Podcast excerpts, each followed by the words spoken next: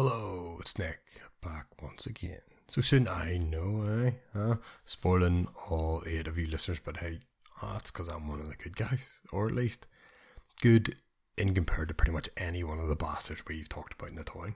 Um, we've mentioned quite a few. There's people like Conch, Fergus, Maeve, Ailill, Cathba, and even Conall Carnage. But they're more there's so much more than just the whalers, to the Cahulans, Marley. Each of them has their own intriguing tales, like like weaved throughout the rich tapestry of Irish mythology.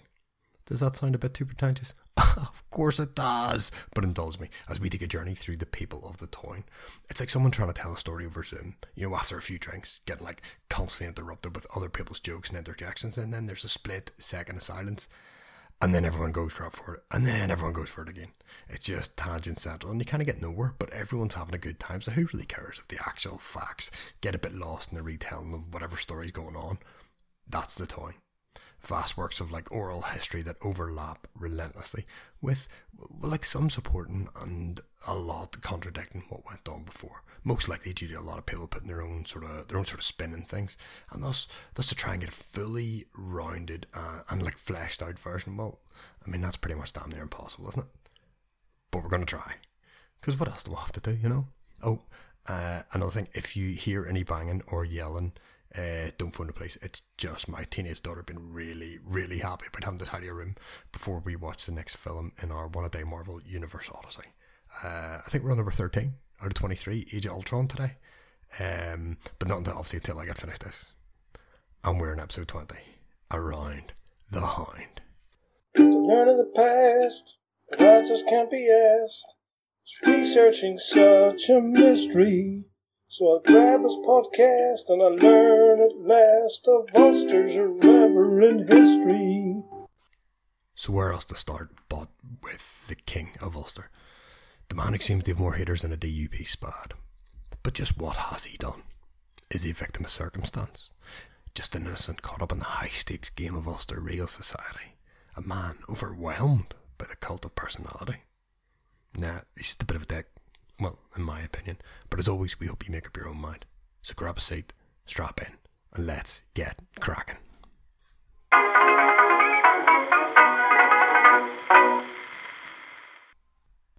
The King of Ulster. What a title, eh? Head of the most notorious and raucous of all the provinces. His name is Conchobar MacNessa, but we shall call him Conch. Yes, that's Conch. Just, I, I agree, to slip the tongue away from getting thrown off the airwaves. Well, if this was the 80s. Anyway, he was rumoured to have been born on Christmas Day, but not just like any old Christmas Day, you know, the first one, like the actual same day as the baby Jeebus. Now, whilst the daddy woke up to a new PlayStation or, or even like a bloody video set, he probably still did all right for himself, as he was rich. However, he was of dubious parentage, as his dad was either Fiachna McFiachna eh? or Cathba. So if we start with Cathba, you know, he's like the creepy druid from the previous episodes who, like, uh, he does the prophecies that Cú Chulainn follows to be famous. Well, I don't know about you, but my idea of a druid is exactly, I mean, exactly like the scene from the start of Robin Hood. You know, Prince of Thieves, where like the sheriff and Nottingham and his mates all have hooded robes, are carrying torches and are rhythmically chanting odd words over and over as they go to kill Ron's dad. Now, yeah, call me a victim of Hollywood propaganda if you will, but that's just how I see them. And Cathba, he's kind of in that vein as he does like a lot of killing. In many ways, you could say he's like kind of the first Viking of Ireland, as um, at least in his youth, he roams about the countryside, being all rapey and pillagey, and just kind of doing whatever he likes. To illustrate this, there's a girl called Nessa that he takes a bit of a shine to, and instead of going to meet her parents and doing things properly, he decides to murder all 12 of her foster dads. Nothing like mass homicide to show your affection, I've always said. Anyway, Nessa kind of liked her doesn't that? so to seek vengeance, she went all kind of Kill Bill, found herself a master, and became a real badass with a blade. However, one day, she decided to go bathing alone, left her weapons on the shore, and along came the predatory Cathba and threatened her with a sword and goes all rapey again. Afterwards, he makes her get him some mead, and then he finds two worms, which he makes her drink. She becomes pregnant, and then strangely agrees to be his wife for life.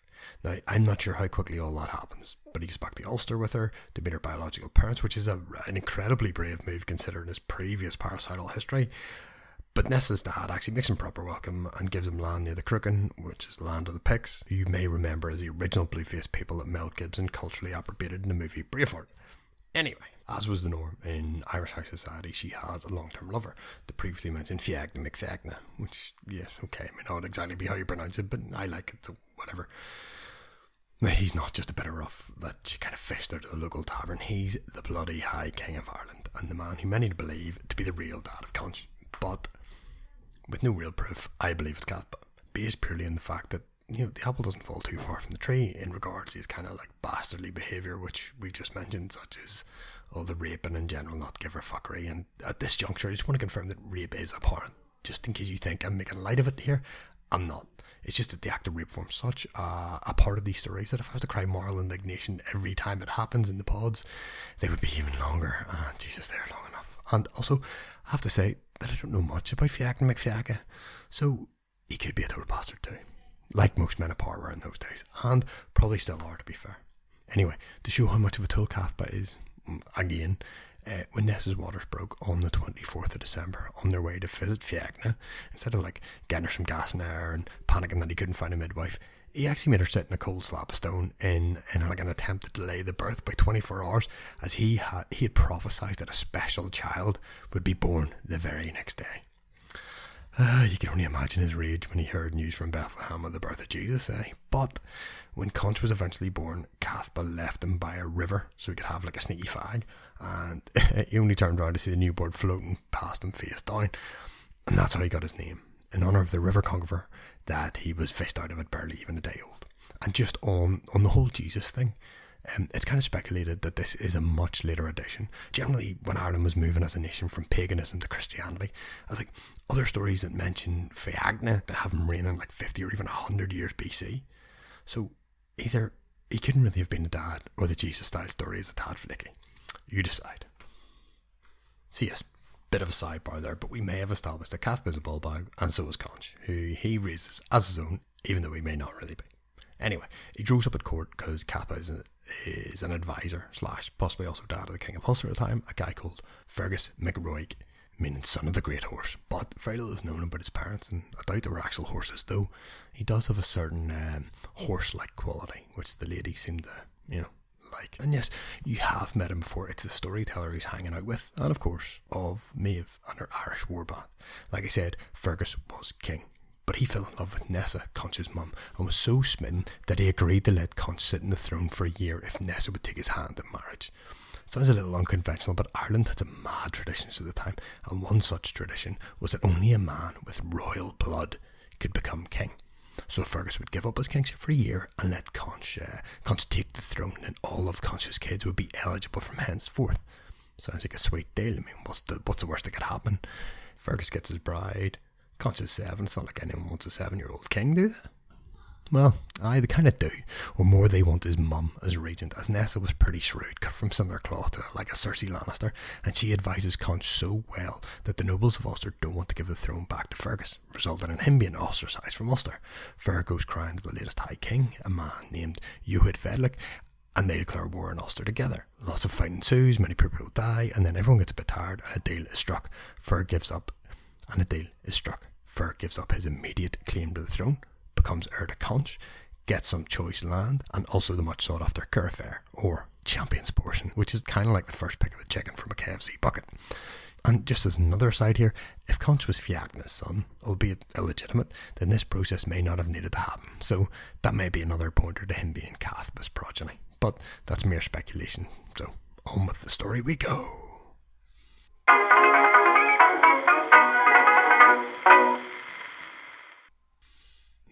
Remember in the last pod we talked about Cú wrecking a game of chess between Conch and Ferg. And in the pod before that, Ferg was with Maeve. So some drama or another kind of happened in between, and we'll get to that. But first, let's go back to chat about the High King, Uhtred Fedlich. This guy was only the High King because he fought and beheaded the previous High King, Fiachna McFiachna, who was, yes, that's right, lover to Ness and outside bed of being Conch's dad. High five, if you remember what I said a mere five minutes ago. So, Ferg went to Uhtred got the medication, and a further part of the aforementioned deal involved Conch marrying Uhtred's eldest daughter to unite the kingdoms and all that jive. Can anyone have a guess at her name?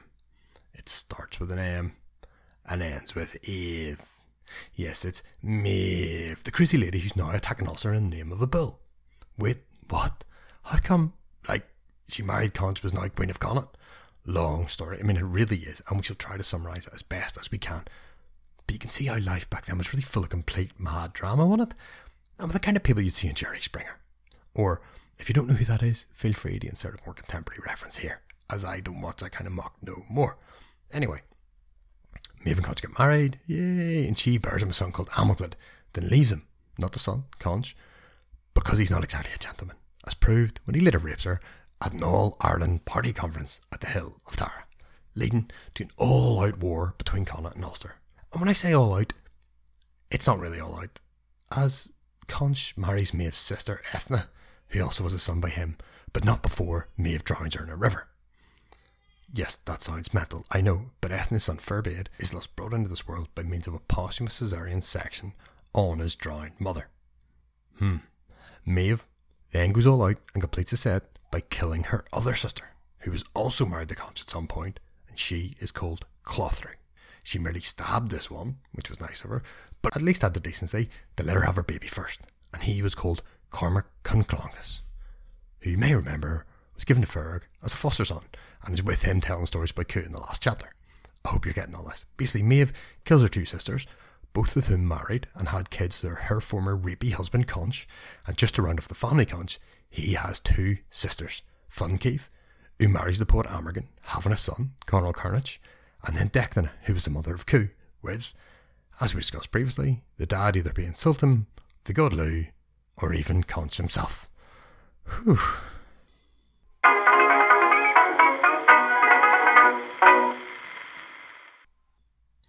Okay, so I'm guessing right about now you're just a little confused about who is who and what is what, or if you have your head around all this, you're probably just a bit disgusted and bemused at the shenanigans.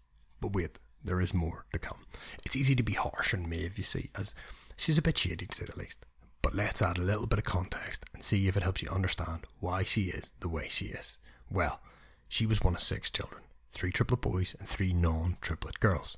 Her sister Clothru, who was later murdered, by Maeve, discovered that the triplets were all going to kill their father, so made sure they didn't.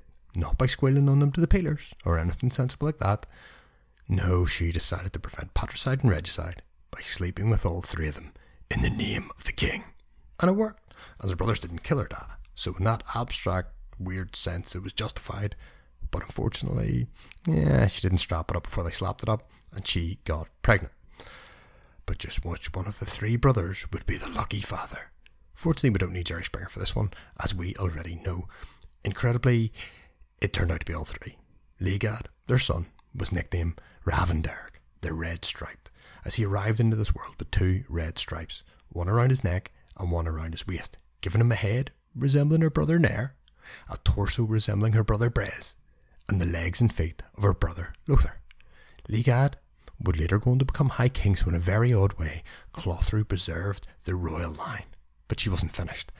Presumably, before Maeve stabbed her, she slept with and provided an heir for, yes, that's right, her son, Legad. The baby was called Crimthan, who would also go on to be High King, and had the very interesting and odd distinction that he could legitimately call Clothru his mother, his aunt, and his grandmother. I shit you not. So that gives a little insight into how Maeve may have turned out so mental. But we haven't finished with her story yet, as you need to know how she became Queen of Connaught. Now, remember her dad, Ehud, High King of Ireland? Well, in a major abuse of power that would make even the unelected EU politicians blush, he deposed the then King of Connaught, Tinny McConry, and installed Maeve in his place. Tinny, though, was uh, was quite aware of Maeve's dual loves, that of power and penis, so wangled his way into her affections and helped her both to rule and ride for a number of years. Now, ruling is both stressful and time consuming, and the couple used uh, an aforementioned All Ireland Conference in Tara to double as work and pleasure. But then Conch did his thing and sparked a war. Tinny, who was probably a few stouts deep at the time, challenged Conch to no holes barred, one on one, and there ended poor Tinny. Then as sure as farts full of beer, a new suitor popped up almost immediately in the form of Ehud who became both Maeve's next husband and thus joint ruler of Connaught. Maeve, very much a strong, independent woman, demanded only three things of any husband that he be without fear, meanness, or jealousy. Now, the first two were mere dressing. as I mean, it's the third role that she really coveted due to her avid regard for, shall we call them, male bedfellows.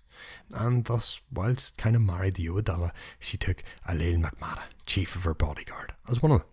One day she was so excited to get Ailill into bed that she forgot to lock the door, and now Yohid walked in. Fueled by an understandable rage, he decided it was a good idea to challenge Ailill to single combat, and there ended Yohid Dalla. Ailill then married Maeve and became king of Connacht himself. And just in case you forgot, as we previously mentioned, Ailill was none other than Maeve's great nephew. It, it really is proper Game of Thrones Targaryen incest vibes, isn't it? Absolutely marvellous stuff. So, as we've alluded to, or possibly just outright said it, Maeve was quite a goer, to use the parlance of her times, and another of her lovers was none other than Fergus, the former King of Ulster. His name kind of means virility of the great horse, so we can only speculate as to why Maeve liked him, but why did he like her? You know, knowing her history as a murderer and a bit of a madwoman. Well, it seems that all the practice was paying off for Maeve as it took seven normal women to satisfy Ferg to the same extent as a single Maeve, and that is quite a boast, but nothing compared to the inverse, and that Maeve was so happy with Ferg's equine ability that it would take a whopping 30 normal men to satisfy her, as he could do in a single session. Jeez, poor old great nephew eh? But it wasn't just the great sex from Maeve that had lured Fergus to Connacht. No, it may come as a surprise that it was because of another woman, though this time one of no relation. And that woman is called Deirdre, a girl who was made famous for her sorrows.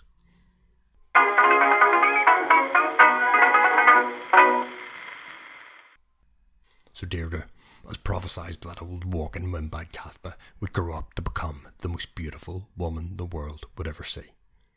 Can you tell me whose ears pricked up the most when they heard that? Now, normal people would probably just go, Oh, isn't that lovely? I'm really happy for the girl. It's great, great bloody news, you know. But not our old mate Conch. No, he was already making plans to betroth her, so much so that he neglected to listen to the finer points of the prophecy. It mentions kind of minute details such as kings and lords going to war over her beauty, horrendous levels of bloodshed, and that she will be the end for the sons of Uisnech. Oh, yes, and that Ulster's greatest warriors would be forced into exile because of her. Oh, listen, she wasn't even born yet. Now, many of Conch's advisors believed that she was better off dead. Or, sorry, they are better off with her dead. So, advise Conch to kill the mum in a kind of Sarah Connor esque execution, as in the warrior first culture that kind of existed in Ireland at the time. Obtaining a beautiful wife was just not worth losing your great heroes, or possibly even a kingdom over. But Conch knew better.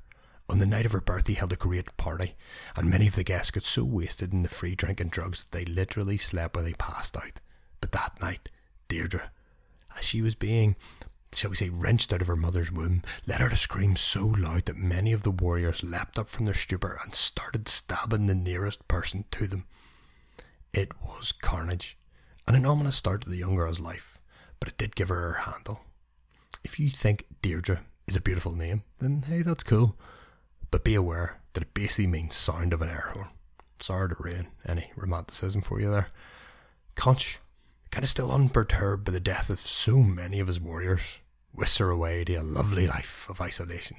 Not due to any coronavirus pandemic, you understand, but to keep her free from company until she comes of age, by when he will send for her to become his latest victim. Sorry, wife, or sorry, wife would probably suffice, I suppose. Yes, only a tad creepy, but her carer is a wise old woman called Leibergum, who kind of kind of dotes on the young Deirdre and lets her run free in the forest to play with the animals, kind of like a like a Snow White slash Rapunzel crossover.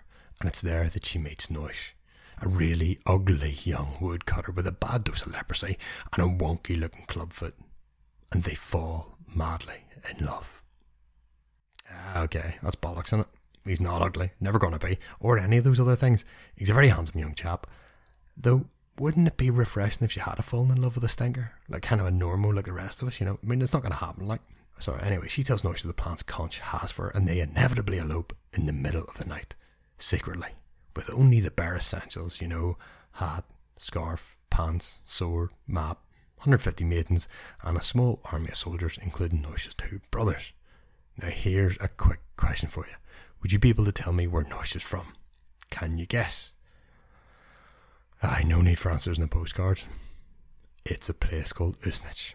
making him and his brothers, the sons of Uisnech, prophesied to die due to Deirdre's delightful looking face.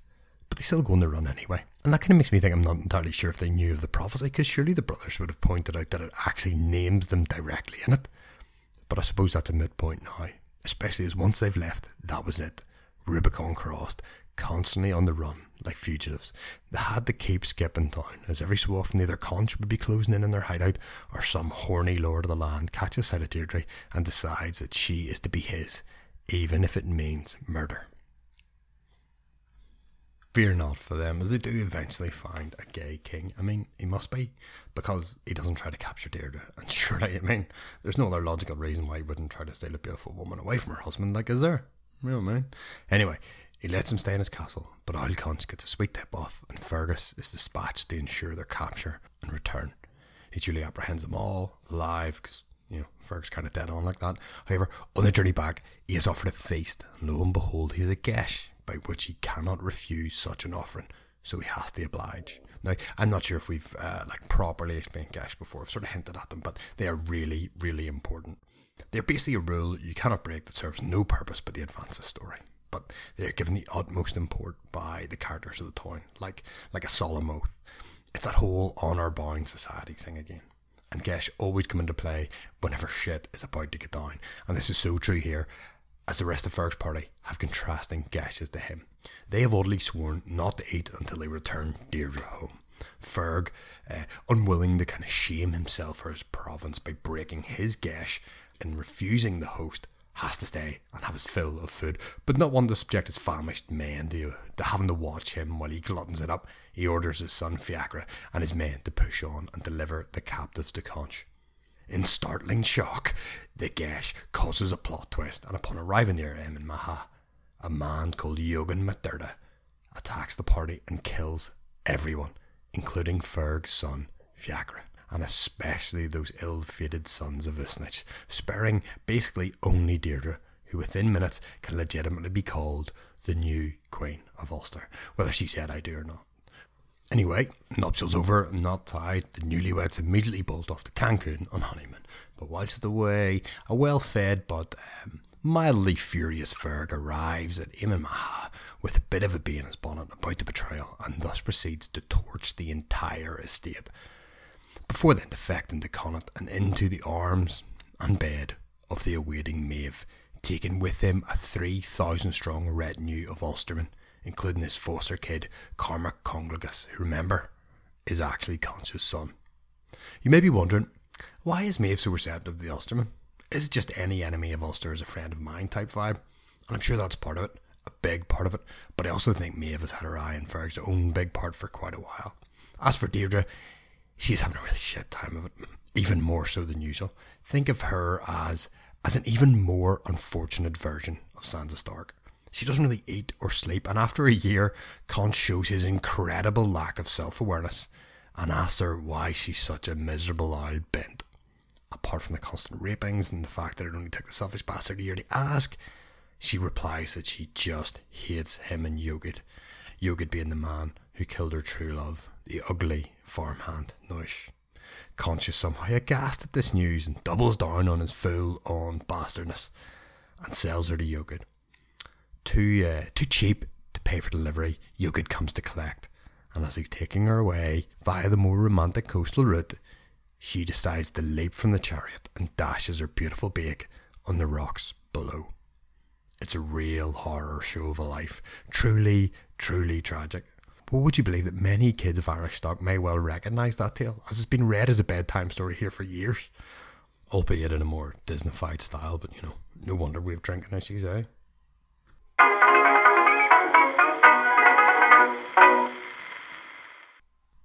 Okie dokie. Right, where are we? Okay, Conch is a bastard. Maeve's a bit mental. Cathba is a creep. Ailill is doing okay if you don't count banging his great aunt. Ferg, yes, he's lost his son and his kingdom still seems remarkably at ease with the world. Uh, Deirdre, the most tragic life of all. Who else is there? Aye, okay, right. We can tell you a story about Conall Carnage. Uh, not massively related, but he's the guy whose chariot Cú broke, so he couldn't stop them going to fight the Nectassine brothers. I mean, it's a cool story, and obviously, obviously, the pangs of Ulster need to mention that. Is there anything else? Maybe. But sure, we'll crack on, see what happens. Okay, well, Pangs first. As after all the incest and rape and murder and betrayal, let's tell a nice story, you know? Well, it starts nice at least, as you'd expect. So there's a farmer, a widower called Cronku, and he's struggling to bring up his two kids and keep the farm going. He has to do the harvest, buys the crops, he maintains his tractors, does the school run, makes the lunches, does the housework, irons the uniforms, all of it, and it's hard bloody work, I can tell you, being a modern man myself. Now, one day, when he's finally got his kids to bed, he's sitting on his couch, sprawled and exhausted, having a beer to help him forget his troubles, and his front door creaks open, and an absolute worldie just glides into his house. Neither of them say a word, nor even share a glance. She just starts packing the dishwasher, hoovering the stairs, folding the clothes, wiping the surfaces, and he just sits there, half tired, half dumbstruck. She then leaves, and he thinks, What the hell was in my beer? But she was only outside getting logs for the fire, and when she's finished her self appointed chores, she joins him in the bedroom for another type of hoovering, and all of a sudden, he's not so tired anymore. This then becomes the norm, and she ends up pregnant and moves in. And to be honest, she's a bloody treasure. Both he and the kids love her. She's amazing, almost too good to be true. But she is true though with one caveat. The widower is not allowed to tell anyone about her, like no one at all, ever. A single, simple rule. Alarm bells are probably ringing in his head at that, but after years of loneliness, he doesn't give a shit about alarm bells, and rightly so.